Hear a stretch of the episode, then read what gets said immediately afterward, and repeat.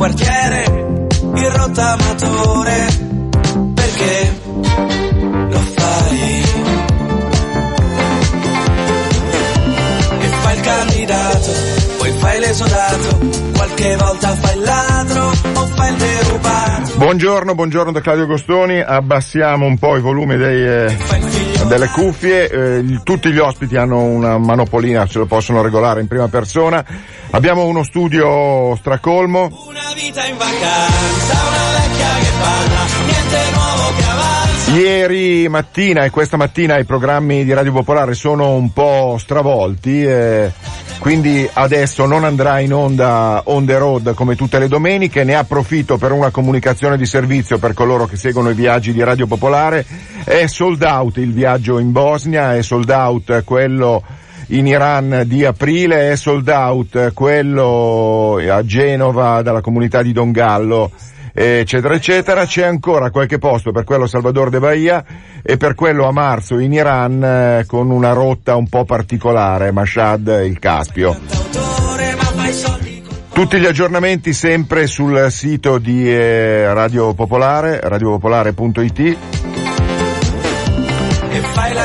e oggi la co- i viaggi li chiudiamo qua. Il più agricoltore, il boy, il santone, il motivatore, il demotivato, la risorsa umana, il riso. Quest'oggi, eh, come ieri, una mattinata dedicata in parte all'abbonaggio, in parte alla manifestazioni antifasciste di eh, ieri e in parte, e in parte a dei buoni libri. Ieri abbiamo avuto ospite Alessandro Robecchi eh, per parlarci del suo ultimo libro. Quest'oggi è già in studio con noi eh, Carlo Boccadoro che salutiamo. Carlo, benvenuto. Ciao, grazie. Con lui parleremo del eh, suo libro, eh, ma eh, visto che abbiamo detto che è un periodo, la mattina di ieri, questa mattina, eh, è dedicata a un sacco di cose, essendo Carlo Boccadoro, se non sbaglio, indigeno di Macerata, non posso non chiedergli una fotografia della sua città che in questi giorni è stata sotto i riflettori È per i motivi che molto- tutti sappiamo. Quello che vedo in questi giorni è molto diverso. da- Io devo dire che a Macerata in realtà ci sono stato pochissimo perché subito sono venuto a Milano quando ero piccolino, però sono tornato molto spesso, ci sono stato anche l'anno scorso per parecchio tempo perché ho fatto un'opera nuova che è andata in scena a Macerata e quindi sono stato diversi mesi a lavorare e non avevo visto nessun tipo di tensione da invasione immigrati, né? È proprio un posto di quelli, come si dice, il famoso posto tranquillo dei, dei romanzi americani. Eh, ho la sensazione che ci sia l'interesse da parte di qualcuno invece a, a creare tensione e che questa cosa poi sia stata effettivamente inoculata perché ormai la gente fa dei discorsi che mm, cioè non riconosco quasi le- le- il tipo di persona che dovrebbe stare in un posto come quello, cioè questi discorsi appunto ho paura, non esco la sera, eh, che eh, non ho mai visto, anzi essendo una città con una forte vocazione universitaria, Macerata in genere ha fino a tardissimo ragazzi in giro per la strada che chiacchierano, c'è una vita notturna e ed è proprio contrario, credo, al tipo di mentalità del posto, sia qualsiasi atteggiamento razzista, pro Salvini, è una città dove la destra, francamente, ha sempre attecchito molto poco, anzi quasi nulla, e quindi sono un po' preoccupato, nel senso che vuol dire che le difese immunitarie di queste cose, che sono sempre state piuttosto forti, si stanno sgretolando anche lì. Non so se questo poi è appunto un lavoro di piccone voluto da- per anni per- e adesso stiamo arrivando ai risultati o sia una cosa invece emotiva dovuta anche allo spavento di, di questo tizio che esce dopo aver letto il Mein Kampf e imbraccia Eh, braccia. l'arma insomma. Certo. Io non la riconosco così com'è, cioè non è mai stata un posto in cui la gente si chiude in casa e non è mai stato un posto dove si sono sentite eh, cazzate di destra, ecco. Cioè, purtroppo in questi giorni ne ho sentite parecchie. Carlo Boccadoro, artista eclettico, percussionista, pianista, compositore, direttore d'orchestra, musicologo, tra l'altro dai gusti musicali molto ampli, io per cercare, ovviamente a pari non sarà mai la chiacchierata, ma perlomeno ho detto se lui è da solo io minimo devo essere in due e quindi ho chiesto anche a Vic, che è della nostra redazione Ciao. di musica classica, di eh, venire a darmi una mano perché se si tratta di parlare di Prince, va bene, Agostone n'è. è preparato, ma... Eh, Però questo libro di musica classica quasi non c'è. No, non ce n'è, però di musica colta, Poco. eh, diciamo, io sono molto molto pop. Ehm, un libro decisamente interessante, adesso ne eh, parleremo cercando di spoilerare il meno possibile. La, ehm, il libro si chiama 12, eh, secco, 1, 2, storie di dischi irripetibili, musica e lampi di vita, edito da società editrice milanese e ehm, tra l'altro non è un esordio, è il settimo Il libro. settimo libro, Di- sì. di- gli altri libri su che cosa giravano? Beh, eh, non sei stato molto Eh no, non sono stato, io lo confesso, sono molto Allora, sincero. il Io libro è risale- pensavo che fosse il libro d'esordio No, come scrittore. No, grazie a Dio ho avuto dei libri che sono stati anche molto fortunati. Il primo si chiama Musica Celestis e nasce proprio fra l'altro dalla trasmissione eh, che facevamo anche qua a Radio Pop, che uscì per Inaudi che adesso è in una nuova edizione del Saggiatore.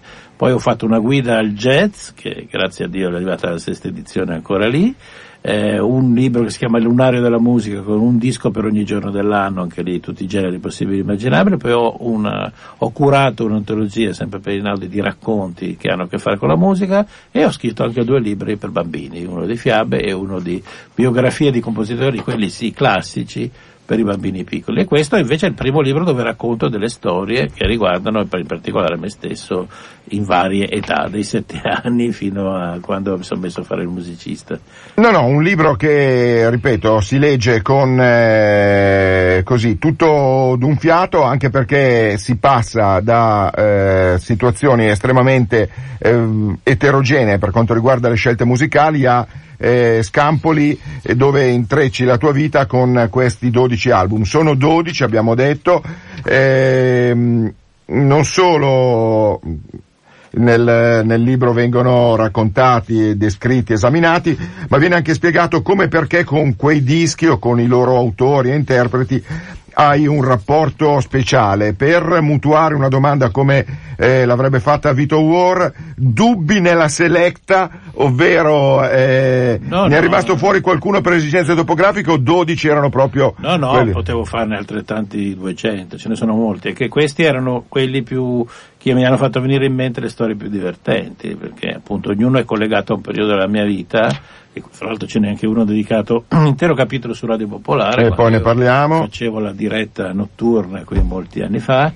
e quindi erano quelli che mi perdevano a raccontare, è un libro con un sacco di aneddoti dentro, tutti, alcuni assolutamente folli, sembrano improbabili, ma sono tutti rigorosamente veri. Ma guarda, Eh. per esempio, a proposito di aneddoti, uno dei magnifici 12 eh, l'hai comprato per sbaglio in un negozio Esatto. di Milano, scambiandolo per uno che come Era titolo o come autore? no, è quasi uguale, sono due dischi gemelli che sono usciti lo stesso giorno, si chiamano entrambi Plastic Ono Band, tutti conoscono naturalmente l'album di John Lennon, che è il suo primo album famoso appunto che si chiama Plastic Ono Band, ma non molti sanno che lo stesso giorno usciva un disco della moglie di Yoko Ono eh, che si chiamava anch'esso Plastic Ono Band e che aveva la copertina pressoché identica, era la stessa foto, solo che i loro ruoli erano scambiati, cioè uno si appoggiava sull'altro ed era impossibile capirlo, bisognava girare il disco dove, cosa che io non ho fatto perché avevo sette anni e nella fretta sono uscito dal negozio, eh, entusiasta di, di ascoltare questo disco,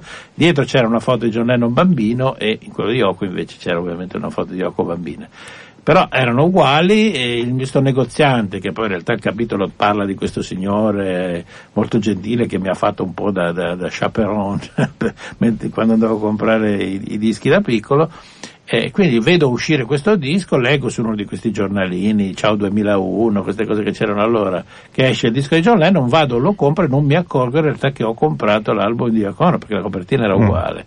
Vado a casa e il disco di John Lennon, come tutti sanno, è uno dei suoi capolavori ed è considerato un disco eh, arduo, perché lui è, insomma, urla, è un disco dove lui è più ri- più disperato, un disco eh, dove poi lui si, si, eh, scioglie completamente la tensione dei Beatles, inciso in diretta con Ringo e altri due amici, un disco scarno, nonostante fosse prodotto da Phil Spector, non aveva nulla del famoso muro del suono, era un disco ruvido, ma rispetto a quello di Yoko era una passeggiata, gli stessi musicisti, fra l'altro Ringo qui suona in questo disco benissimo. Cioè ha la faccia che è sempre stato il più scarso non del... ha fatto scarso, Ringo è un batterista ottimo e questo io lo dico da ex, da, da ex batterista. batterista. Eh, e questo disco suona benissimo, con una ferocia, però il disco è uno dei dischi più sperimentali, più di una specie di rock pre-new wave, pre-punk di 25 anni, ci sono delle parti che sembrano i television, delle parti che sembrano i Talking Heads, eh, B-52, tutta quella scena newyorkese che arriverà dopo, legata al CBG, quelle cose lì, ha preso a piene mani da questo disco, così come John Zorn, The Amanda Gallas, eccetera. Però naturalmente era un disco talmente folle che se tu lo ascolti a 7 anni, 8 anni, naturalmente ho sentito il primo brano, poi l'ho messo via, gliel'ho riportato indietro e mi sono fatto dare di John Lennon. Cosa ho fatto male perché oggi una copia originale del 70 dell'album di Yoko è ben, è ben quotata i, sul mercato. Senti, ti sono un disco quindi eh, che è venuto tra le tue mani per caso. Ci sono state altri, altre cose che ti sono capitate per caso nella tua carriera? Quasi tutto mi capita per caso perché io non programmo niente, le cose mi succedono. Non avevo programmato ad esempio, né... io per anni ho fatto solo percussionista e c'è un capitolo su questo del libro della mia vita. Suonavo in orchestra e basta, non pensavo né di fare il compositore né di fare il direttore d'orchestra come faccio adesso. Sempre il direttore d'orchestra mi è capitato per caso, io ho scritto un'opera per l'Arena di Verona da fare al Teatro Filarmonico, era un'operina di mezz'ora da fare prima di un'opera di Mozart e doveva dirigerla un famoso direttore di musica antica che si chiamava René Clemensic, eh, che però eh, a due settimane dalla prima mi telefona e mi dice guarda che io in realtà non sapevo niente, musica contemporanea non la faccio, quindi la sua opera non la faccio. Allora io vado da quelli di Verona e gli dico potevate anche dirglielo che doveva fare la mia opera, loro dicono guarda noi soldi per due direttori non li abbiamo, quindi o la fai tu o salta. Io non avevo mai diretto nulla, però avevo suonato 30 anni in orchestra e mi sono detto ma proviamo a fare più o meno quello che ho visto. È andata bene, poi da allora ho cominciato, poi sono diventato direttore d'orchestra per caso, così come i libri, mai avrei pensato di scriverne uno, ma sono già sette. Ogni tanto mi si apre qualche porta, io sono curioso, un po' incosciente, provo a entrare a vedere che succede, quindi è abbastanza governata dal caso la mia vita. Eh, senti Carlo, da quel momento la tua esperienza di direttore dell'orchestra è diventata più ampia, più ricca? È stato cioè... molto utile perché l'orchestra dell'Arena di Verona è notoriamente fra le più feroci, è una cosa tipo prova d'orchestra, cioè questi li hanno visti tutte, le hanno fatte tutte, quindi sono dei ciniconi, famosi per distruggere, volendo anche un direttore d'orchestra, però io la mia opera la conoscevo bene, quindi più di tanto non potevano dirmi. E visto che mi veniva naturale, poi ho provato a fare un altro concerto con un'orchestra più piccola e pian pian, piano sto, sto ancora, sono ancora in carriera, nel senso che devo ancora cominciare a fare parecchio rispetto a quello che faccio come compositore, certo. per fortuna invece vado in posti molto, molto prestigiosi. Eh, come direttore diciamo, sto, sto, facendo piano piano le mie, le mie cose, però è stato divertente perché è successo assolutamente per caso, perché poi ho pensato se sono riuscito a domare un'orchestra di cattivi eh, come quelli, le altre orchestre saranno oh, più posso facili. provarci, certo. Io cerco di contattare uno degli ospiti con cui abbiamo preso un appuntamento telefonico. Nel frattempo, siccome anche in rete c'è molta confusione tra i due dischi a cui tu prima facevi riferimento, mm. non è che ho cannato anch'io. Vediamo un attimo. Your mind is bouncing.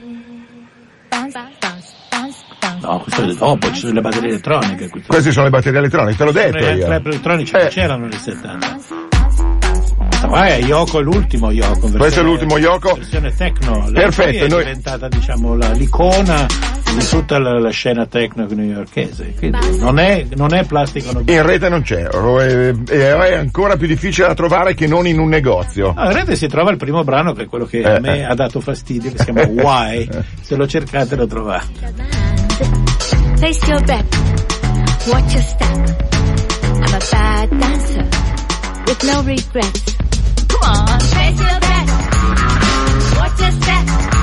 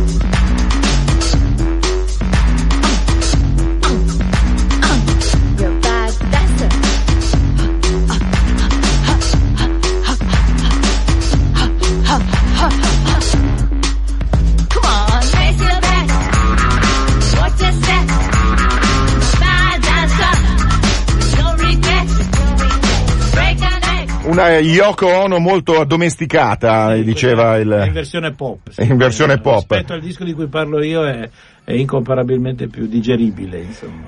Ci siamo collegati telefonicamente con un, eh, con un tuo collega, eh, con eh, Gaetano Liguori, che i nostri ascoltatori ben conoscono. Gaetano, buongiorno.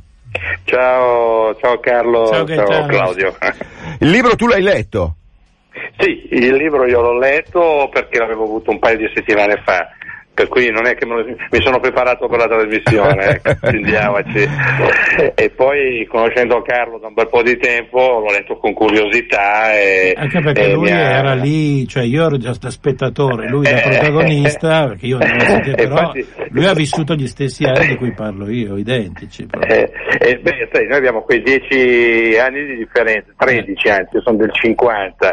Carlo lo- me lo ricordo alle medie. Eh, io, ero, eh, diciamo, io, andavo, io ero un ragazzino e andavo a sentire, non so, Gaetano che suonava alla Palazzeria Liberty, però ecco, c'era la Palazzeria Liberty, Eh, quindi sì, c'era quel clima ma- lì, e quel clima lì è quello Eh, di eh. cui ci ricordiamo entrambi. Eh, Sì, ma infatti poi quello che mi, ha- mi è piaciuto del libro, ci sono alcuni ricordi, vabbè, che li conosco anch'io, per cui mi hanno anche commosso, come quello di Campioni, no? Eh, che, che conoscevo.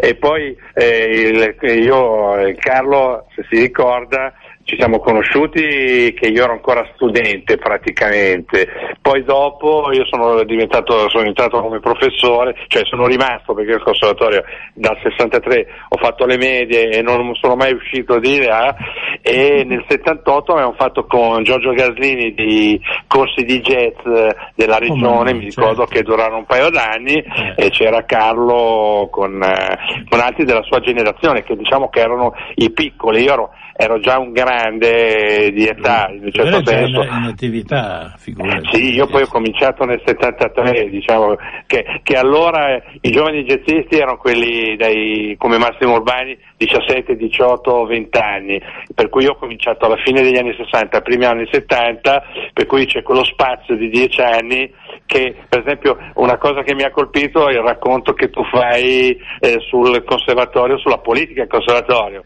perché Eh, dieci anni prima, quando noi abbiamo fatto l'occupazione del conservatorio, Eh, non era c'era- tutta un'altra c'era- musica, c'era- diciamo. C'erano corsi di Mentre invece- jazz, non c'era corsi di Eh, musica antica, non c'era... No, e poi non soprattutto c'era c'era niente. la politica. eh, il nostro amico Carlo Levi Minzi, il pianista, Eh. prese una sprangata in testa dai fascisti davanti al conservatorio, perché c'era una serie di ordine nuovo lì proprio dove Anche perché lì eravamo a 4 metri dalla Eh, eh, facoltà da di scienze ecco. politiche, scienze politiche. Per cui ecco, io ho Era vissuto quel periodo politico, mentre lui, eh, come ne parla del libro, c'è già la parte del riflusso, per cui insomma si facevano le canne, come, Eh, come racconta infatti. lui lo possiamo dire, Eh, sì, sì. mentre alla mia epoca invece le canne non si facevano perché non era politicamente corretto.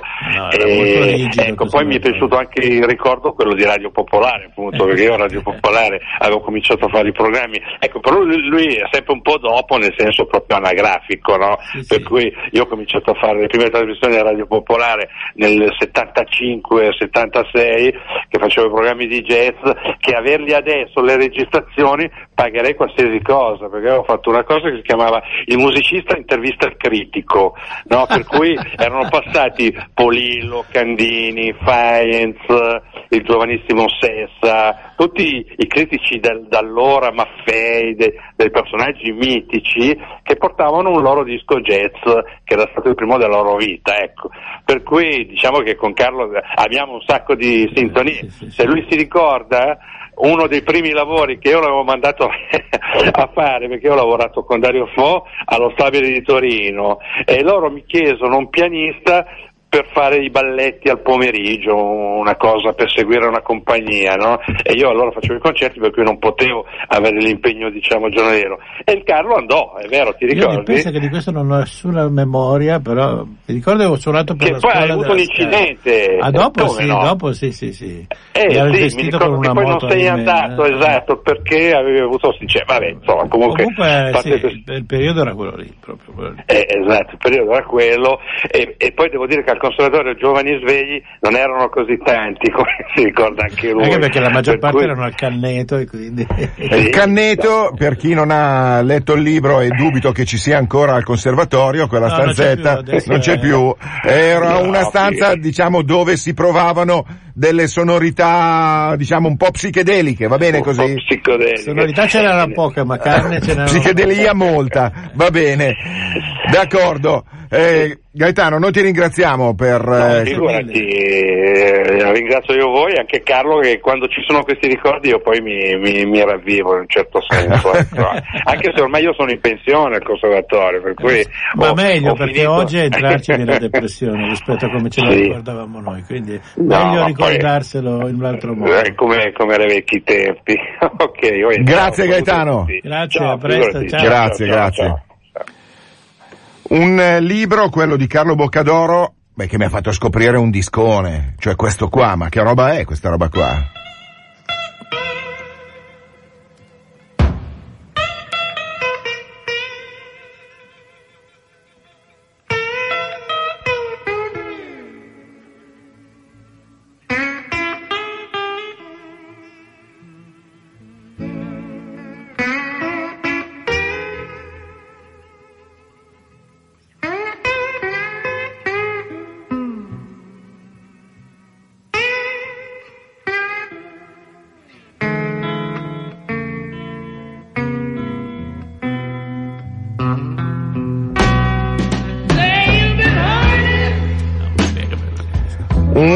Roba da paura. eh, Qualche sera fa, quando appunto stavo andando a cercare i brani per, eh, da utilizzare questa mattina, avevo letto il capitolo e già eh, era estremamente interessante. E dico, ma adesso me lo voglio anche sentire, e paura. E dicevi, prima parlavamo di cose nate per caso? Sì, sì, loro non sapevano nemmeno che li stavano registrando, loro aspettavano solo che gli Stones con Ray Cooder in studio stavano finendo Let It Bleed e poi delle session che poi andranno a finire anche in Sticky Fingers.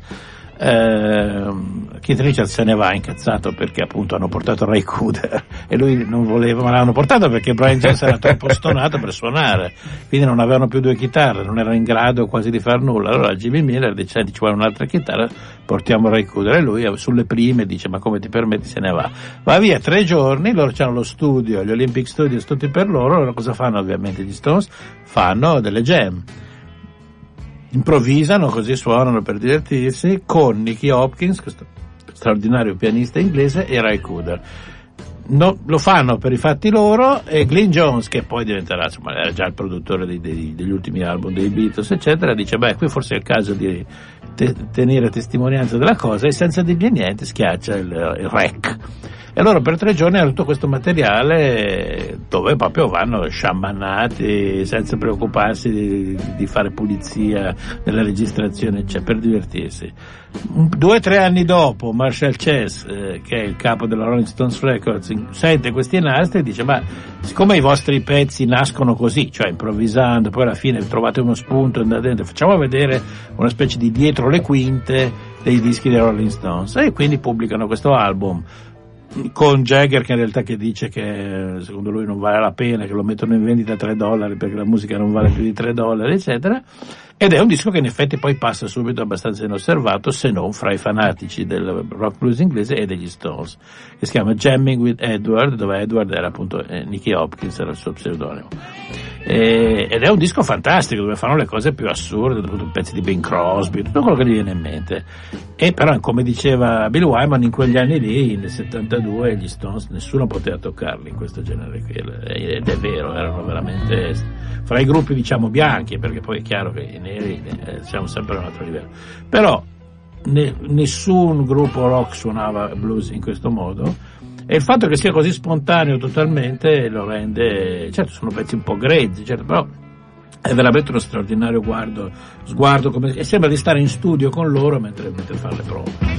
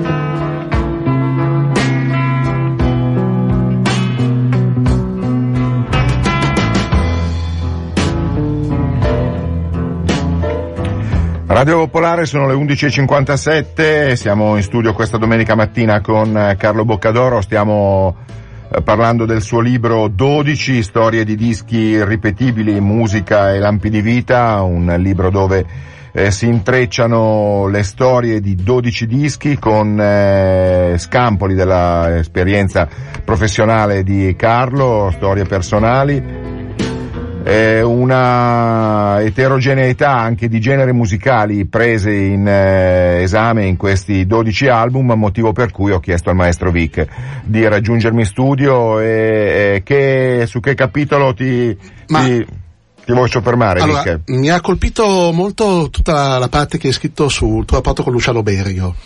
Quindi tutta Eh, un po' pochi anni ma molto divertente. che poi diciamo è confluito in una specie di purtroppo di, di un atto mancato, cioè non, non sei riuscito a L'atto non- è stato terminato, ma lui non l'ha. Lui purtroppo perché- non ha potuto- Però che questo, come si dice nel libro, è nato per puro caso. anche questo è infatti.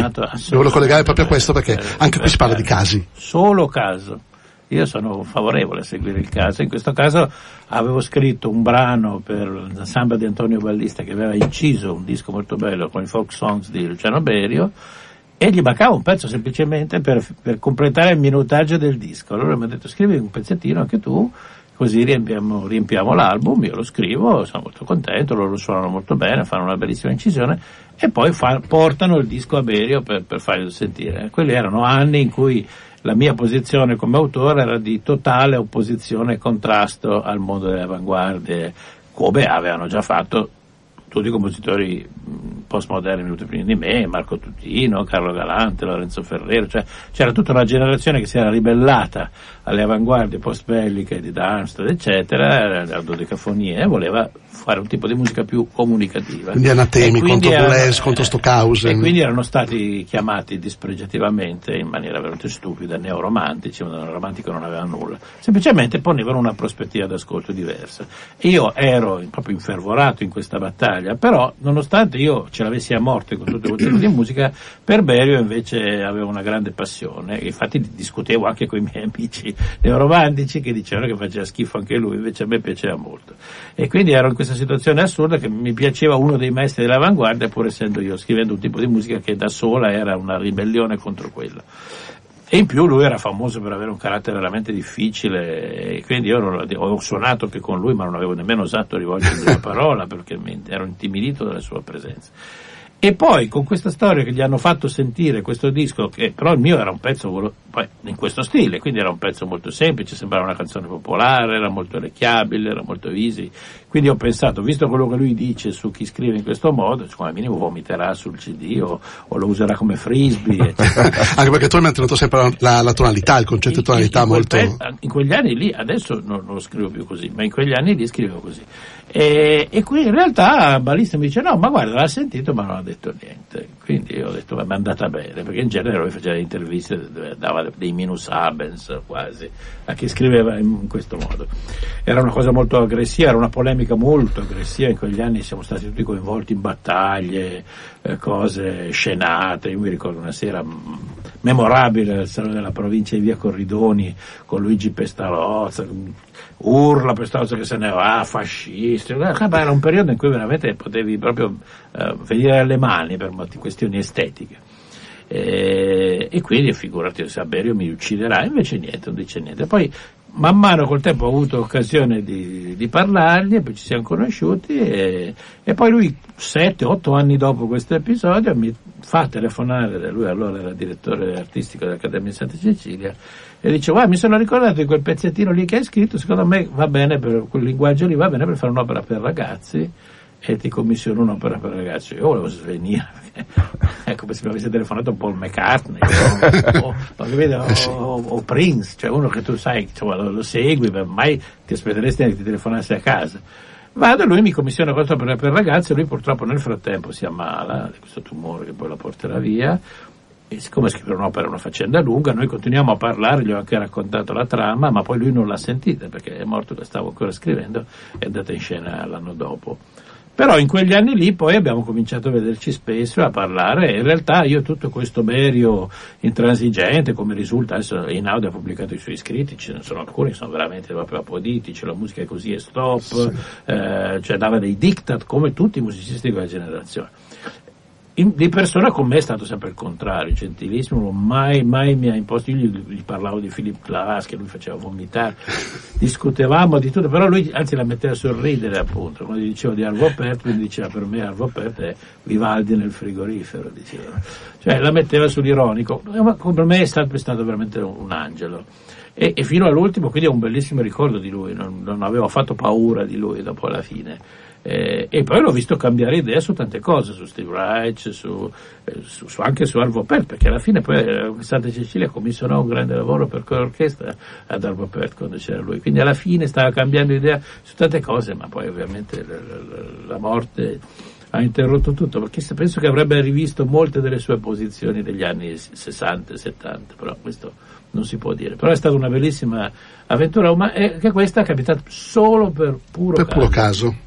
L'album in questione, quello che troviamo nel libro, è, Voci, Requie e Corale, saltando da, da un'esperienza a un'altra completamente artistica, eh, una delle etichette eh, leggendarie mh, nella storia della musica eh, country, folk, eh, eh, blues eh, è la Folkways Record, eh, che è l'etichetta che eh, molti conoscono per eh, le incisioni di Udi Guthrie, ma ci sono anche molti musicisti Belli. afroamericani.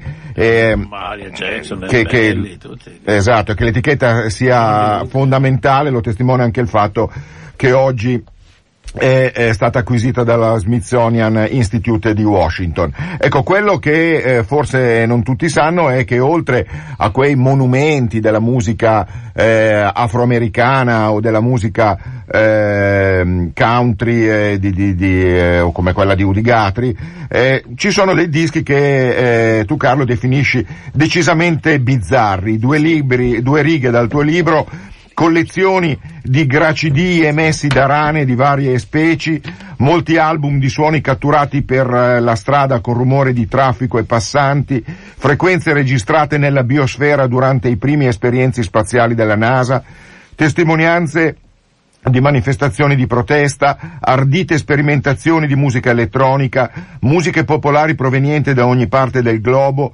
conferenze su più svariati argomenti, un disco con le istruzioni per imparare a usare il dittafono e uno con la corretta pronuncia di molte parole del vocabolario inglese, canti religiosi registrati in sinagoga oppure in chiese ortodosse, insomma e- e l'elenco è infinito, tu vai eh. avanti a raccontarlo. Tra tutti questi tu ne hai scelto uno, avrei dovuto invitare oltre a Vic anche Cecilia Di Lieto con eh, la sua trasmissione del, dell'armadillo perché, perché, beh lo faccio dire a te questo disco. de- dove c'è musica fatta con degli animali, fatto da questo Jim Nolman, che è un oceanografo, non è neanche un musicista, che alla fine degli anni 60 fa un 45 giri eh, per protestare contro il massacro dei tacchini che si fa in America durante il giorno del ringraziamento, dove naturalmente vengono scuoiati. Cioè ha preso Eh, proprio una cosa decisamente popolare, nel senso che è, è, è andato come... in una fattoria e ha inciso questo 45 giri dove lui canta una vecchia canzone popolare inglese accompagnato da 300 tacchini che, che, ecco, che si può sentire con la parola. Uh-huh. He went to Missy Mouse's door, uh-huh, uh-huh. He went to Missy Mouse's door where it'd been so many times before, uh-huh. Missy Mouse, are you within, uh-huh? Missy Mouse, are you within, uh-huh? Missy Mouse, are you within? Yes, sir, I sit and spin, uh-huh. Froggy got down on his knees, uh-huh. Froggy did get down upon his knees, uh-huh. Hanno questi strani sincroni che non si sa bene in base a cosa.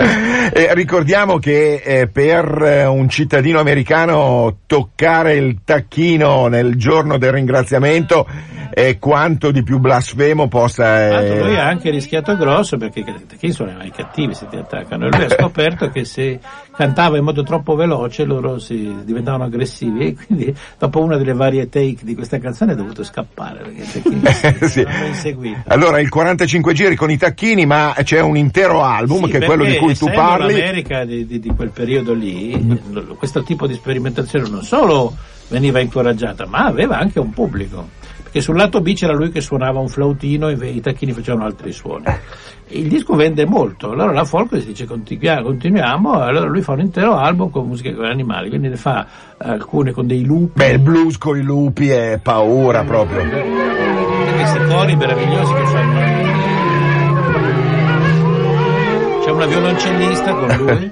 Tra l'altro ci sono numerosi eh, bluesmen che nel nickname Howling Wolf, Wolf, eh, eh, cioè, ne- che hanno messo il lupo e lui invece i lupi gli ha fatto fare un blues. Eh sì, è molto molto bella questa parte con i lupi, molto poetica devo dire.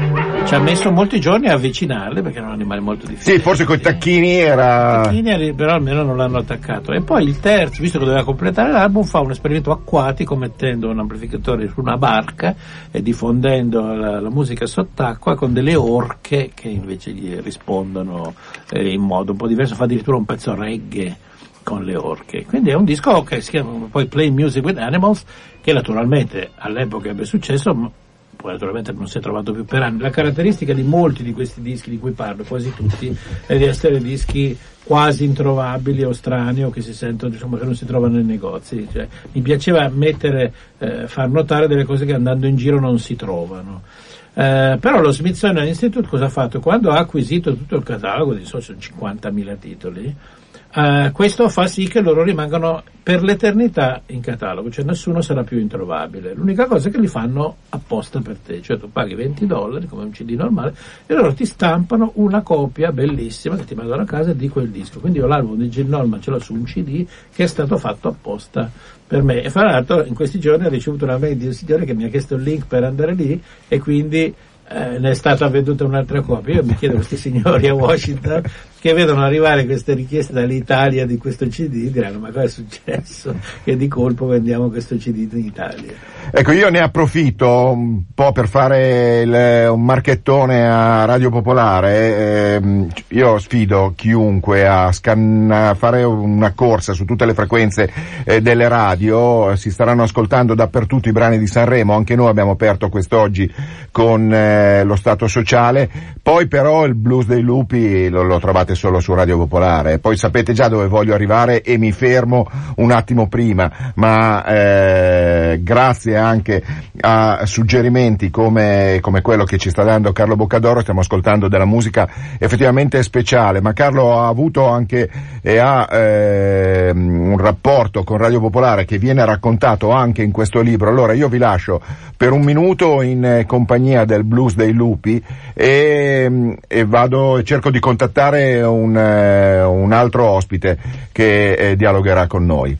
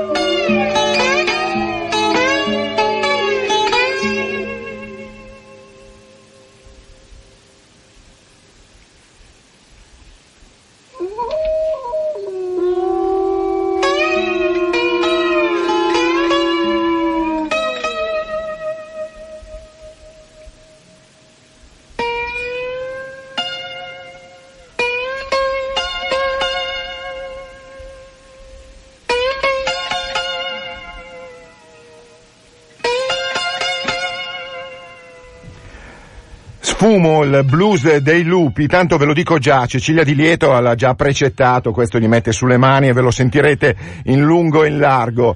Ehm, blues, abbiamo parlato prima di blues con eh, il disco, quello registrato per caso dagli Stones e Ray Cooder, ora il blues dei lupi, in Italia eh, non so se c'è qualcuno che sa fare del blues meglio di Eugenio Finardi, noi in ogni caso Eugenio Finardi ce l'abbiamo al telefono e lo salutiamo. Eugenio, benvenuto.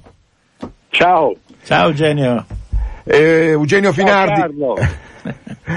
L'abbiamo, l'abbiamo disturbato, le abbiamo chiesto di intervenire con noi perché nel libro di eh, ehm, Carlo Boccadoro c'è un intero capitolo che è dedicato a Radio Popolare e alla sua esperienza a Radio Popolare e anche Eugenio è uno che eh, ci ha dato a Radio Popolare Le e radio- quindi vi- vi- nasce con la radio libera, nascono con Eugenio, che è uno dei primi DJ che io sappia della, della storia delle radio libere. Ma non ci chiamavamo DJ. Eh, no, però di, di base era quello, mettevi i viniloni eh, a radio, radio Milano Centrale, o forse anche prima.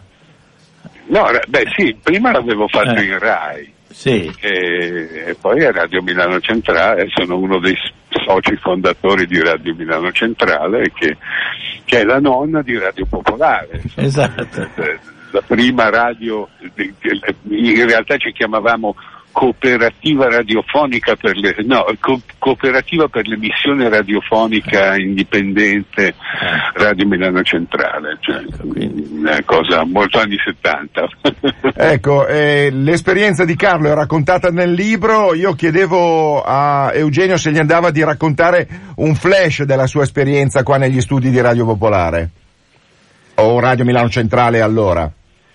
Beh, eh, Radio Milano Centrale era una, una, una fucina di, di- di- di talenti anche giornalistici, insomma ci fecero i primi passi Pellicciotti, grazie a Coccia, il, eh, beh, l'attuale direttore di, News 24.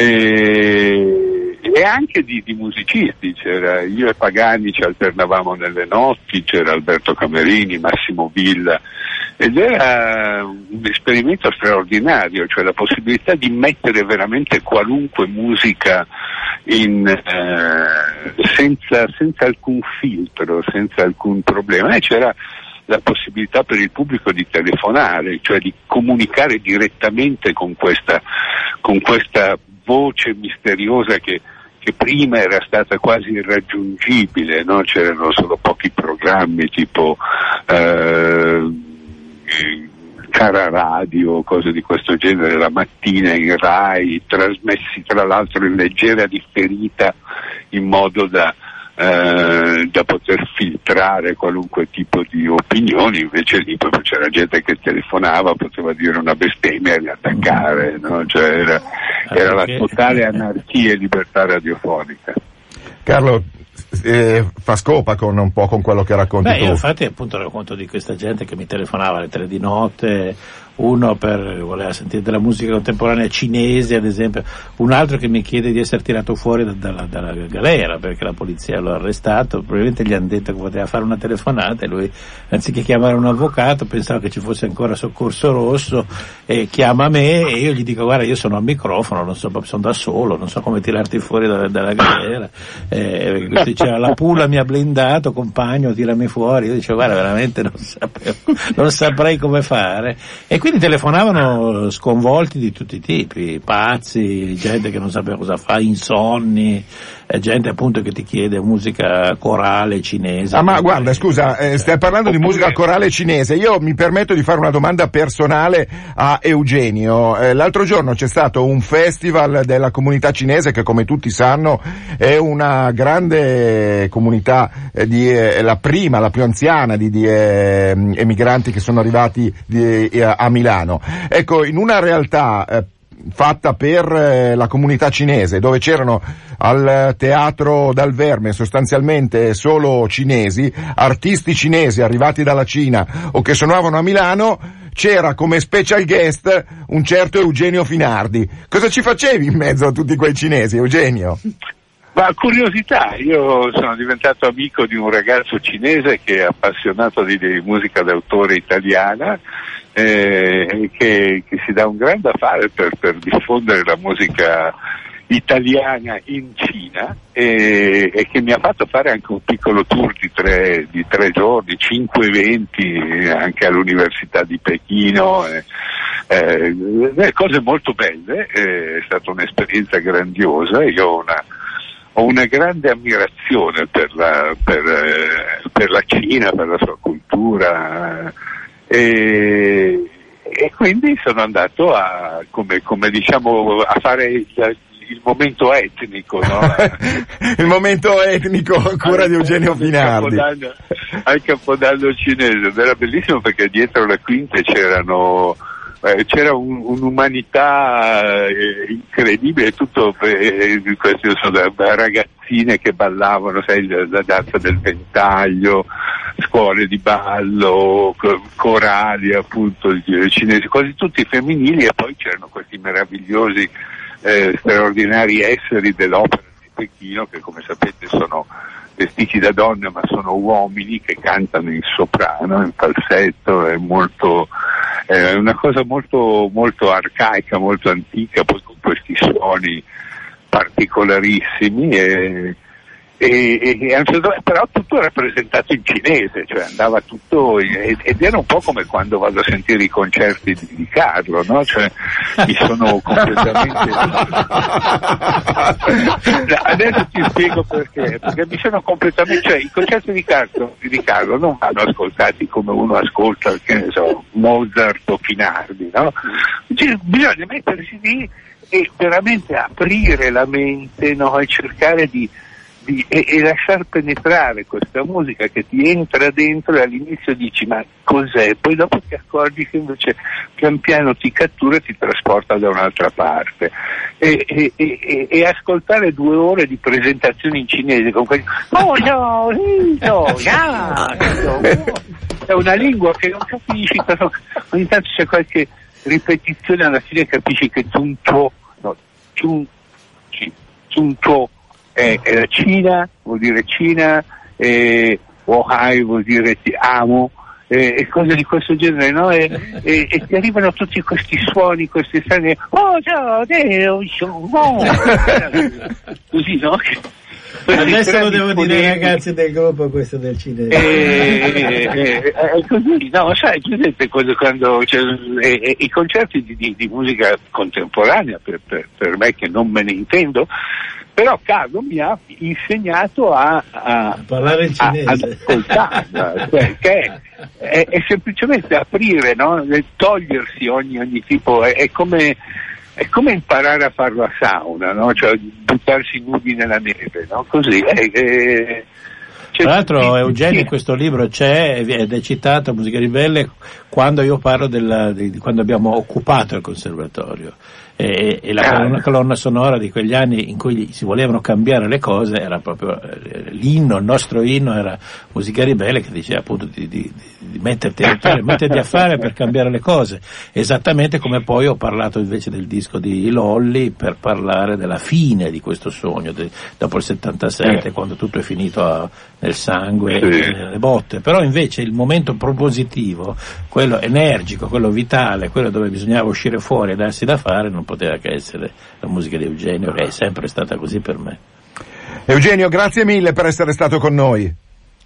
Grazie a voi. Ciao, Eugenio, Carlo, a presto. non Non ti preoccupare. Ma come sai ho la Ci famiglia. vediamo presto così ti do il libro. Ciao. Ciao, ti abbraccio. Ciao, ciao. Grazie, grazie.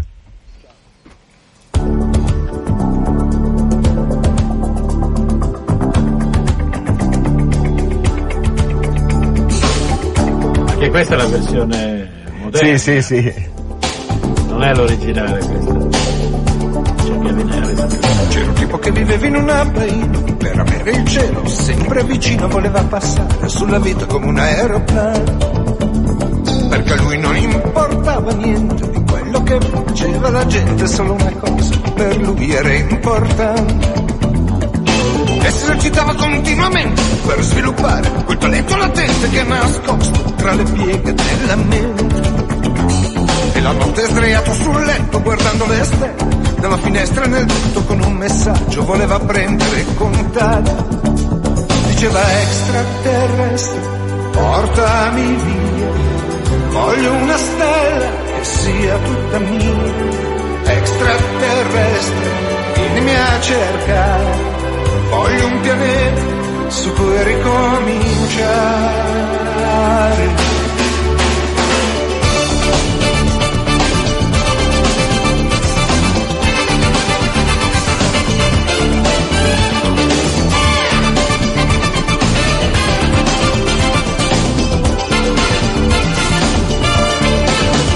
Questa è una versione che fa il paio, Carlo, con quella di Yoko Ono che abbiamo sentito È prima. la cioè- versione diciamo moderna, questa che la con Kevin Harrison, non è quella originale. Ecco, ehm, allora, tanti altri musicisti, 12 e in, eh, in tutto citati in questo libro, io direi che per chiudere, eh, lo accennavi anche tu prima, per certi versi una chiusura eh, di un cerchio, andiamo con Claudio Lolli. Sì, è che è un disco che segna veramente una, la, una- la fine, la fine di un sogno, un disco bellissimo che incredibilmente ancora oggi non si trova, cioè la, la- la Sony che ha comprato l'RCA e quindi ha comprato tutte le etichette dell'RCA, tra cui questa etichetta che si chiamava Ultima Spiaggia, che era l'etichetta per cui incidevano Gianfranco Manfredi, Ricky Gianco. Ricky Gianco, Iannacci. Molti di quei dischi sono stati ripubblicati, perfino quelli strumentali di Roberto Colombo, come Sfogatevi Bestie, eccetera. Questo disco di Lolli continua a non trovarsi e si trova solo in rete, non c'è nemmeno in vendita in digitale ed è il disco non solo il più bello che ha fatto, ma è un disco che segna proprio un'epoca perché è un disco che documenta la fine del, del sogno del movimento studentesco.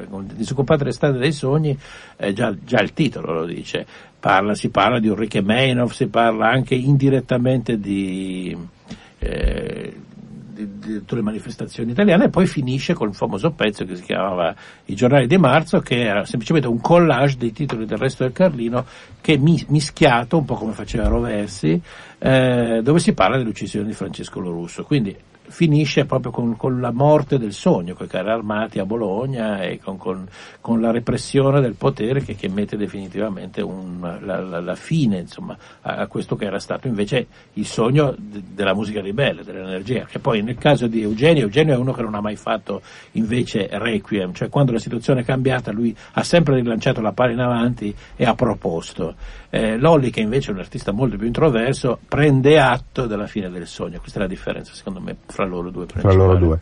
Ehm, Stockhausen, eh, gli area Prince, mannaggia che non sono riuscito a parlare famoso- di Prince. famoso concerto alla statale. dalla statale, ma anche il Black Album. Io, niente, guarda, leggetelo il libro perché si, si, eh, si, si fa leggere che è un grande piacere e poi andate a recuperare, Quel perlomeno in rete, riuscite a recuperare, magari sbagliate come ha fatto il sottoscritto per quanto riguarda il brano di Yoko Ono, però le- ne vale la pena anche di lo troverai ascoltarla. Sicuramente. Tacchini ci sono, i tacchini ci sono. Carlo, grazie mille. Grazie a te, La- grazie a come sai, quando vuoi, ci hai anche regalato un format con questo libro per una trasmissione radiofonica. A presto, grazie. Ricordiamo ancora 12 storie di dischi irripetibili, musica e lampi di vita, edito appunto Sam. E, e- è un po', un po' da paraculo, però eh, ve, ve la ritiro dentro che eh, questa cosa qua, eh, queste musiche, eh, questi suoni, queste chiacchierate, ve le beccate qua a Radio Popolare, per cui... Quindi abbonatevi. Grazie, Abbonatevi. grazie, grazie.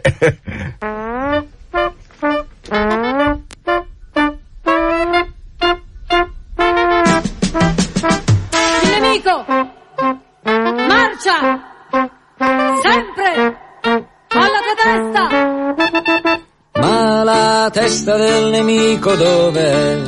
Che marcia alla tua testa. Ma la testa del nemico dov'è? Che marcia alla tua testa. Ma che nebbia, ma che confusione, che aria di tempesta. La socialdemocrazia è un mostro senza testa.